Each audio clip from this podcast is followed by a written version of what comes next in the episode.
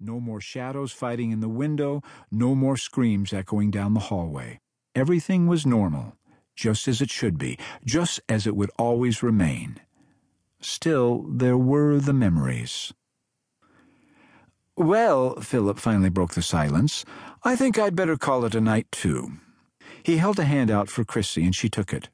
Sounds good to me, she said. What about the eats? Scott asked. Philip shook his head. Some other time. Maybe we can get together tomorrow or something. The others agreed, and Philip and Chrissy started across the street toward his car. Halfway there, he turned back to Julie and called, You riding with us? Yeah, Julie answered. I'll be right there. She turned to Becka, then reached out to take both of her hands. There was a moment of silence as the two friends held each other's gaze. I don't know what all happened in there, Julie said quietly, but I think we'd better talk. The sooner the better. Becka held her look. Julie continued, I know we've teased you about your faith and everything, but well, part of me really takes that stuff seriously, and if what I saw in there really happened, she hesitated, uh, then shrugged. Well, I, I just think it's something we need to talk about. Becka nodded, hiding her excitement. This was something she had wanted to do for months. Well, sure, she shrugged. Any time. Julie gave her a quick hug, then turned and headed for the car. Philip and Chrissy had already climbed inside and cranked up the radio nice and loud. It was an oldies station. There was something about the old time music blasting into the early morning that seemed reassuring. As though it reminded everyone that the world was still turning, that life still went on. Ryan pulled Becka closer, and she looked into his blue eyes. Even though strands of jet black hair hung in them, there was no missing their gentle sparkle. Or that killer smile that always made her knees just the slightest bit weak.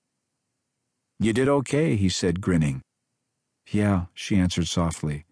We both did. The grin grew. They turned toward his car, a white vintage Mustang. Scott and Darrell stood beside it, stomping off the cold and waiting. Yes, sir, Scott was saying. A three egg omelet and a stack of cakes will do me just fine. And a side of onion rings, Darrell added. Well, onion rings? Becka started to comment, but the words never came. She wasn't sure if she saw it first or heard it, but an older gray car appeared out of nowhere. It roared over the top of the hill with only its parking lights on. Becka spun to Julie, who hadn't quite finished crossing the street. The music from Philip's car was so loud she didn't hear the other vehicle. Look out! Becka cried. Julie, look! But Julie didn't have a chance. By the time she saw the car, it was on top of her. Everything seemed to go in slow motion.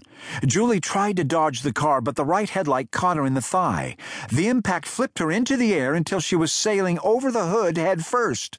She turned her face, and for the briefest second, her eyes connected with Becka's. They were filled with pain and confusion. When Julie came down, she missed the hood, but she did not miss the windshield. Her neck and left shoulder smashed into the passenger's side with a dull, cracking sound. She tumbled across the roof, rolling once, twice, before being thrown to the pavement with a loud oof as the air was forced from her lungs. Then she lay there, unconscious, unmoving. Julie! Becka screamed. Julie! The car never slowed. By the time the paramedics arrived, Julie had lost too much blood. Becka had been the first to reach her friend's side. She was the one who insisted nobody move Julie in case her neck was broken. She was the one who ordered somebody to call 911. And she was the one who used her first aid training to apply pressure to Julie's open wound and to try to stop the blood. But the gash was too deep. Stay with me, she whispered into her friend's ear. Don't go. Stay with me, Jules. Stay with me. Becka was so involved that she didn't hear the EMS vehicle pull alongside them. Please, there's so much I've got to tell you. She didn't hear her friends describing the accident to the paramedics. Stay with me. Come on now, fight. You wanted me to tell you about God, and I will, but you have to stay with me. Oh, God, do you hear me? Stay with me. She barely heard the paramedic speaking to her. Okay, sweetheart, we've got her now. We'll take over. Becka didn't move. Please, Jules, don't go. Don't go. Let us in there, the voice insisted, but it wasn't until she felt Ryan's firm hands around her shoulders and heard his voice that Rebecca finally allowed herself to be pulled away.